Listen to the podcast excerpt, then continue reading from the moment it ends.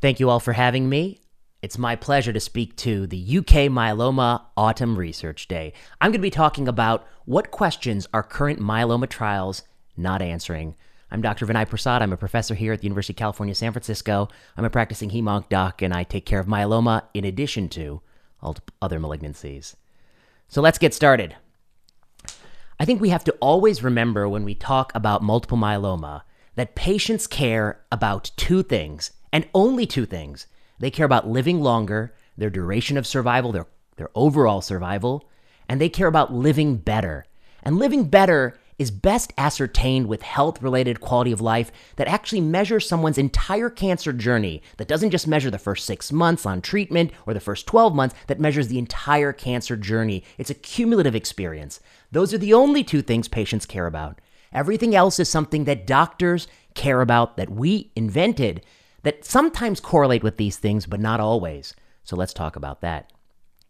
Doctors care about. We talk a lot about depth of response. For us, it makes a big difference if someone's in VGPR versus CR. We talk about minimal residual disease.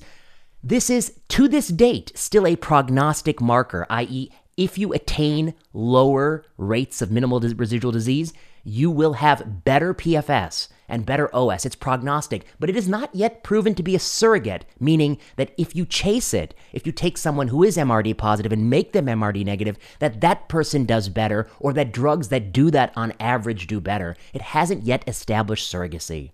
We care about shiny new drugs. We like new drugs. We like more drugs. We care about quadruplets. Patients don't care about quadruplets. They care about living longer, living better. We care about continuous therapy and the drug companies especially care about that. We care about cellular therapy. We care about novel targets. For the patient, the target, the mechanism of action doesn't matter. It's living longer, living better. We care about publications in journals. We care about posters. We care about opening more and more trials. And we care, unfortunately, about the consulting payments that come to us. We have big problems in multiple myeloma studies. That's going to be the theme of this talk. I hope to persuade you by the end that even though we have an abundance of riches, we have many drugs that actually do work, we have big problems with our trials. We're not answering the questions patients want us to answer. We're not answering the most basic questions. For instance, we don't know how to approve drugs. It may sound crazy, but we really don't know. We don't know when to treat the disease. Also going to sound crazy, but we don't know, and I'll show that to you. And we don't know how to sequence the good drugs that we actually do have. I hope to persuade you of all these things. Let's talk about approving drugs. How do myeloma drugs come to the market? If I worked at one of the pharmaceutical firms that were developing myeloma drugs, I'd ask my employees one thing Does our new drug have single agent activity? i.e., by itself, does it generate responses? And if the answer is yes, well, then you got a path to the US market. These are just some of the drugs approved in the last few years on the basis of uncontrolled studies. It's the majority of drugs in multiple myeloma. You've got teclistamab, selinexor, belantamab, melflufen, and you've got both CAR T products, ide-cel and cilta-cel. They're all approved based on response rate. These are the response rates. And look at those CAR T products. They stand out a little bit ahead of the rest. Not so fast. Not so fast. Those response rates are exaggerated because, unlike any other class of drugs, the FDA has permitted CAR T to omit patients from the denominator, patients who actually gave their cells, who were waiting desperately for these products, but who didn't live to receive the products. And those patients should be added to the denominator. And if you do that, these are what the response rates will fall to. In a paper published by Mani Mohyuddin and myself and colleagues, we reanalyzed all the CAR T studies with the correct intention to treat denominator, and we find on average response rate falls 8 to 12%. When we don't have single agent activity for a product, when we don't have that, we do randomized control trials and we measure PFS. And that's how the products panobinostat and elotuzumab, drugs that lack single agent activity, came to the US market. How do all of these drugs fare when we approve drugs? Do patients live longer and live better for having them? Let's run through it. Let's talk about panobinostat, initially approved for people multiply refractory, and it was based on a subset of the randomized controlled trial among patients who had already received bortezomib and an immunomodulatory agent. This was the PFS curve in the subset that led to accelerated approval. You can see there's only 100 people in each arm, but there was some PFS signal, but it was a subgroup. But there was an effect in the overall population. But just a few years later, seven years later, Panobinostat's not there anymore. It's been withdrawn from the US market. The company says the reason is that they couldn't accrue for the confirmatory study. I don't know what the reason is. That's what they say the reason is. That's what they say it is. But be that as it may, panobinostat, it's gone. Let's talk about ELO. ELO is a drug that appears to have some PFS benefit in relapsed multiple myeloma, relapsed refractory myeloma. But in the newly diagnosed myeloma setting, it can't even beat Revlimid dexamethasone. It failed an ELOQUENT-1. It can't even beat RevDex for PFS. It is a very unusual product. It's failing in the frontline setting. And for that reason, I put a partial line through ELO. I think the promise uh, didn't materialize. Let's talk about drugs that didn't even come to the market. Let's not forget about pembrolizumab. This is the study by Saad Usmani and colleagues. Pembrolizumab actually killed patients. It had an overall survival death signal, like all PD-1 drugs, didn't come to the US market. Let's talk about venetoclax and Bellini. Bellini has a PFS benefit. And if we anchor on PFS benefits, we may miss what Bellini had, which was an OS decrement. It has death signal. Now, people are still pursuing this in 1114, and I look forward to those randomized trials. But what I don't look forward to are more 1114 anecdotes and uncontrolled studies. Melflufen. Melflufen was approved on the basis of response rate. We have a paper in Translational Oncology that analyzes the regulatory history of melflufen. It's worth your time. The first thing to say is that melflufen is this incredibly clever and novel molecule. They take something that I hadn't heard of, melphalan, and they add this thing to the side, and that's what they call a new molecule. And they don't actually come to the US market by comparing themselves against an alkylator. They come to the US market based on a response rate. Well, I'm not surprised that a modification of melphalan has some response rate. But what I was surprised was the regulatory timeline. From February 2021, it had accelerated approval. By July 2021, the FDA had an alert that the OCEAN trial, the confirmatory study, had a death signal. And by October, the FDA asked the company to withdraw the product. This occurred, this short timeline of here you have it, and now let's take it away unnecessarily. The FDA didn't need to grant it accelerated approval, as I'll try to prove to you through this talk, against a control arm that was substandard. The control arm of this study, PomDex, had already been proven to be inferior to other standards of care for the relevant endpoint of PFS. Even though they had a substandard control arm, even though they were a Me Too drug, they still couldn't even generate a PFS win here.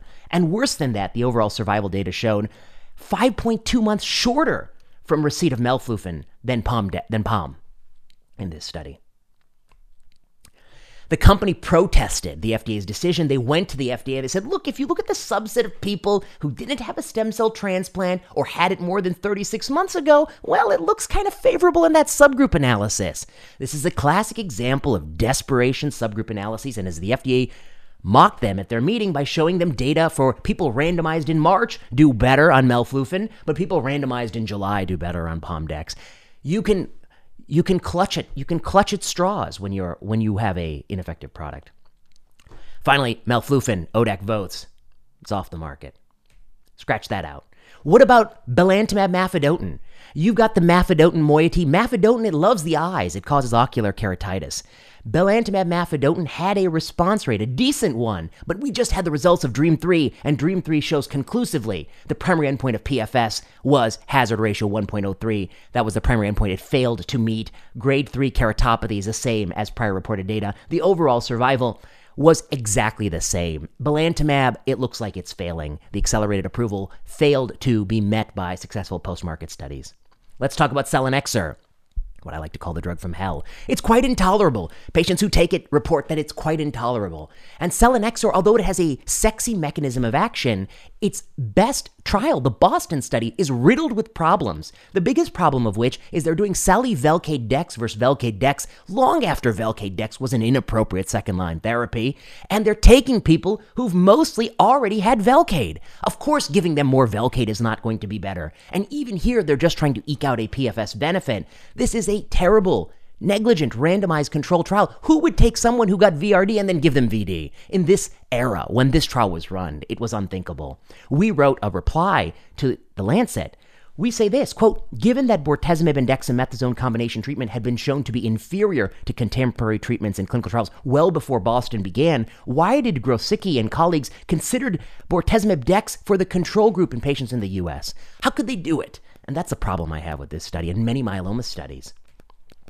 Aaron Goodman puts it succinctly Mayo Clinic, NCCN, ESMO, they all recommend triplets, but Boston uses a doublet. IRBs and PIs approved this trial? Question mark. He goes further. He says Boston fulfills the Goodman pentad for a bad randomized trial. PFS is the primary endpoint, not overall survival. A substandard control arm. The PIs have conflicts of interest with the sponsor. It is a costly drug, and it had the inappropriate use of crossover. In other words, that even after they progress, they got more Velcade. They're not getting Dara.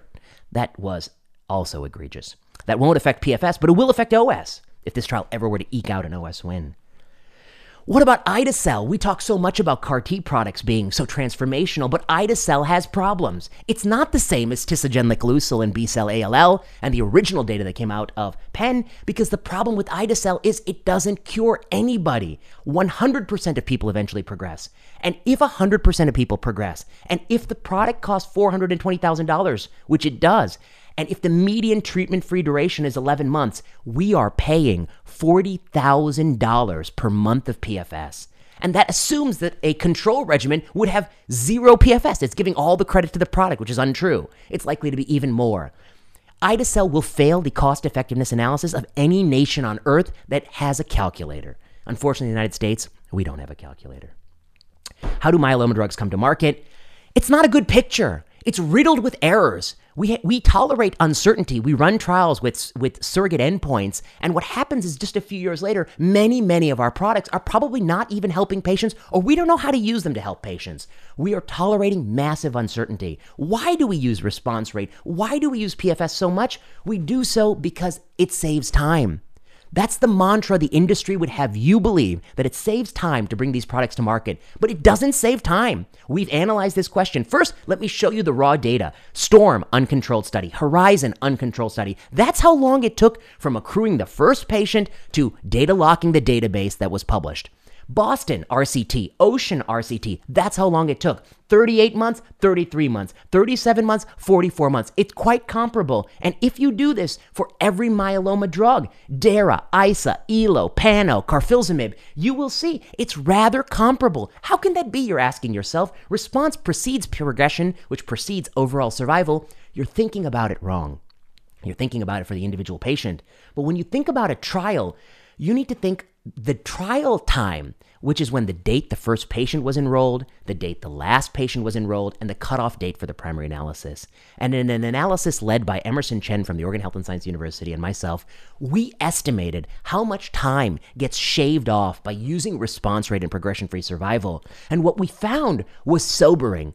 All of these drugs I've shown you came to the market in multiply relapsed disease states. And if you look in those disease states, use of surrogate endpoints, it don't save you any time at all. This is the table. Go to the bottom. Look at the referent. The referent is survival. The study duration for response rate and overall survival is exactly the same in third and prior line. That's because for responses, you have to wait until people have responses. Then you got to wait again to measure the median duration of response. Overall survival is an endpoint that can always happen. It's just simple math. This does not save time. It just adds uncertainty and it makes companies rich, but it does not save time. We have big problems in myeloma trials. We don't know how to prove drugs. We're not running randomized control trials measuring overall survival in the latter lines, even though that would accrue at the exact same pace, and you'll get the result the exact same day. We'll talk more about that. We also don't know when to treat. This is a graph that shows B cell malignancies. You can imagine there's a continuum of B cell clonality from MGUS to smoldering to full blown myeloma, meeting the CRAB criteria. In 2014, the International Myeloma Working Group sat down and said, We're going to change the definition. We're going to include 60% plasma cell burden, MRI findings, or exquisitely skewed free light chain ratios as part of a myeloma illness. So those people will be treated too. By changing this definition from here to here, they have, paradoxically, in the absence of any treatment, they've improved the five year survival in smoldering. Why, of course, they did that. They removed the worst actors. They also improved the five year survival in myeloma because they added the best actors. And this is called the Will Rogers effect. Named after Will Rogers, the radio broadcaster who once famously said, When the Okies left Oklahoma and moved to California, they raised the average intelligence in both states. I don't stand by that. That's an old joke, but that's where it comes from. But that's what they did. They raised five year survival by changing the definition.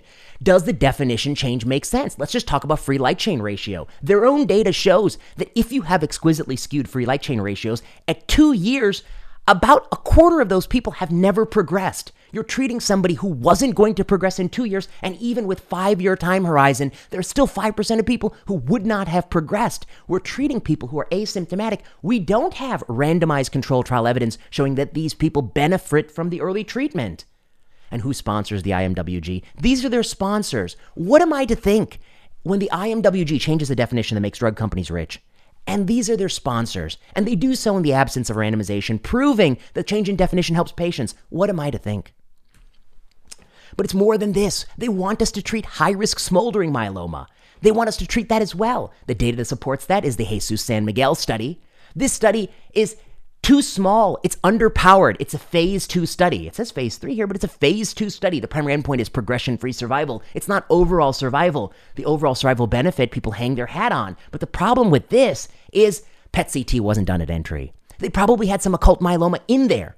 Primary endpoint was PFS, not overall survival. When you treat someone earlier than you otherwise would, you can't just show you delay progression. That's a tautology. You have to show they live longer, live better. Survival in an underpowered study when it's not the primary endpoint is simply too noisy to hang your hat on. The FDA would never accept this. See also Lartruvo for those people who are savvy in oncology. Finally, when they progressed on the control arm, they got delinquent, antiquated therapy. Only eight people received lenalidomide. Poor post protocol care. I can't trust that OS. That's an unreliable OS signal. And thankfully, the cooperative groups believed that. They knew it was unreliable, so they launched they launched the ECOG study.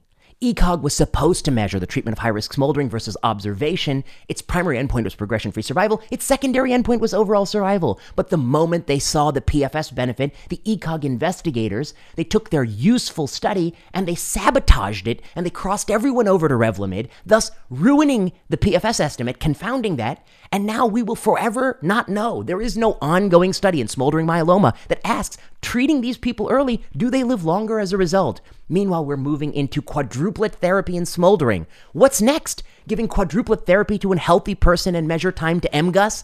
Where will it stop? We need good randomized studies measuring what matters. For this reason, I draw my line here. I tell people you don't have to treat a patient with a free light chain ratio of 100 or more. You can watch such a person in the right situation. We don't have to follow the International Myeloma Working Group blindly. Okay, the last point. We don't know how to sequence the drugs. We don't know how to sequence the drugs we have, the good drugs we have, and we do have good drugs. We have drugs that actually work. Velcade has saved lives. Revlimid has saved lives. Carfilzomib has saved lives. Daratumumab has saved lives. And pomalidomide has saved lives. We have some drugs that really do work, but we don't know how to use them.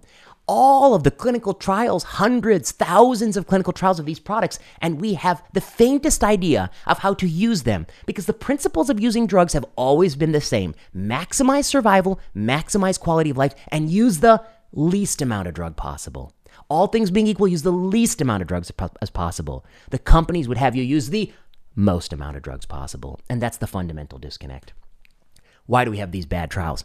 Bad control arms in myeloma studies. We've known for a long time triplets are better than doublets for PFS, and yet Repeatedly, sponsors use doublet control arms and show PFS victories. We've known Revlimid has a survival benefit in maintenance, and yet sponsors come in and they test their novel drug against a maintenance of observation. That's delinquent, antiquated therapy. If you wouldn't have your own mother be on the control arm of the study, you should not enroll on that study.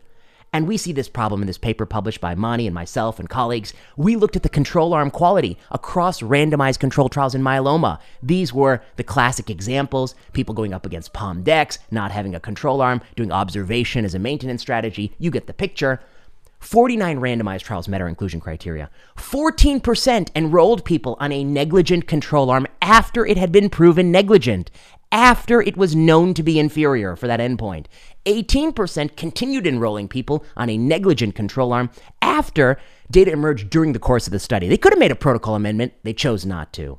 And here's the key they can't say, I don't know. They can't protest because 75% of these studies had the exact same investigators on the trials. It's the same group of people. They know Pomdex has been beaten, and yet they go back to Pomdex for their control arm while they would never randomize their own mother to Pomdex. And that to me is unthinkable. We cannot run trials like this. They help no one. They don't help people in global countries because after the trial is over, they can't afford the new drug. They don't help people in the United States and the United Kingdom because they don't inform us because the control arm is not what we're actually doing. They help no one except the companies. Bad post protocol therapy. When it comes to overall survival and you use triplets or quadruplets up front, you need to know do you actually live longer or live better than had you spaced those drugs out throughout the course of a cancer journey? That's the question the patient faces. Remember, they only care about living longer, living better. But these trials routinely use bad post protocol therapy. By that I mean they don't give you the drug that's already available on the back end. They do so mostly by going to global sites. We analyze this this is reporting of post protocol therapies in nutrition and multiple myeloma, randomized clinical trials, again led by Mani Mohyuddin uh, and, and the same group of colleagues, our all star cast. We looked at 103 randomized control trials in multiple myeloma. Of this, 45 43% reported subsequent treatments in any publication. And for the vast majority of patients in these myeloma studies, they're not telling me if I do DARA RD in the MAIA study, what percent of people on the control arm eventually got DARA. But that matters because my current clinical practice is VRD, but then I have like a DARA VD second line therapy. That's how I like to do things. So I need to know if you're giving the control arm DARA on progression before I feel like it's proving to me the routine upfront application of DARA is superior to saving DARA and having something in your back pocket. This was a graph we put together for this talk, and we've analyzed the percent of people who receive, who receive an experimental drug in a latter line. These are all drugs that seek to move forward in our therapy. They've already established a foothold in the latter line, and they seek to move them forward. And you see it for POM, for DARA, for LEN. And the question here is if you were on the control arm of the study, how many of you eventually got that drug? And the answer is it should be about 100%. If you want to inform my practice, it should be about 100%. But what you see here is over and over and over. It is shy of that and a sea of not reported. This is unacceptable. Absolutely unacceptable. So we have big problems with multiple myeloma trials. We're not answering basic questions. We don't know how to approve new drugs. And because we don't know how to improve new drugs, by that I mean we rely too heavily on surrogate endpoints like response rate and progression free survival. We're not doing randomized control trials in pentarefractory or quadruple refractory settings measuring overall survival. Because of that, we have a huge false positive rate. We're approving drugs that cannot establish whether or under what circumstances they help people live longer or live better. These drugs are not cheap. This is not aspirin. These are tens of thousands of dollars a month that we are spending at a societal level on drugs that we don't know if you live longer or better. I have no clue if the world is better off with melflufen or not. In fact, I suspect it's not. I have no clue if the world is better off with belantamab mafodotin or not. In fact, I, I suspect not. And selinexor, I'm sorry, I strongly suspect the world would be better off without selinexor. And if Pfizer developed selinexor and not a small company, Pfizer would have abandoned it for toxicity. That's my thought. We are not approving drugs because we are held prisoner by a mental model that says it would take too long to measure overall survival. I want to tell you right now clearly in a pentarefractory myeloma setting, it is the fastest, most efficient, and best way to get that drug to market is to run a randomized trial measuring overall survival as your initial study in the pentarefractory setting. It will result even faster than a response rate in a tertiary refractory setting. Okay? That's my message to you today. We need to run those studies so we approve drugs appropriately. The second thing, when to treat. We can't live in a world where we give people Revlimid and measure time to MGUS. We can't just keep treating earlier and earlier. Of course, the companies want that. They're going to make money hand over fist the more you move into high risk smoldering or smoldering or MGUS. The more you use quadruplet therapies in smoldering, they're making money hand over fist. More of a person's life is spent as a patient, and less of their life is spent free of medications. They want that. Now, it's up to us, the doctors in the room, the last bulwark against their capitalism, to say, you need to prove to me the patient lives longer and lives better as a result of that choice. You need to prove to me that by treating early and smoldering versus treating later with appropriate drugs, there is a survival or health related quality of life benefit. To do that, you need a control arm, by the way. Most of those smoldering studies are uncontrolled. That's unethical, in my opinion. And you cannot cross people over who still are smoldering, you have to cross them over appropriately when they progress. These are rookie, rookie choices. We've known this for a long time in oncology. We have forgotten all those principles. And as a result, I personally don't think you should treat high risk smoldering. And I don't think a free light chain ratio of 100 is a good enough reason to treat someone. Why would I treat someone with there's a 1 in 4 chance that they could be observed for two years?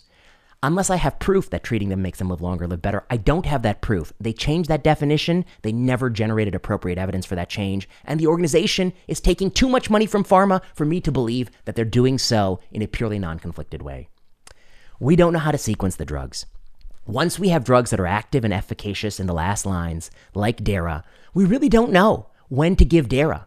And we are soon going to get to a point where people are talking about DARA KRD as the initial therapy.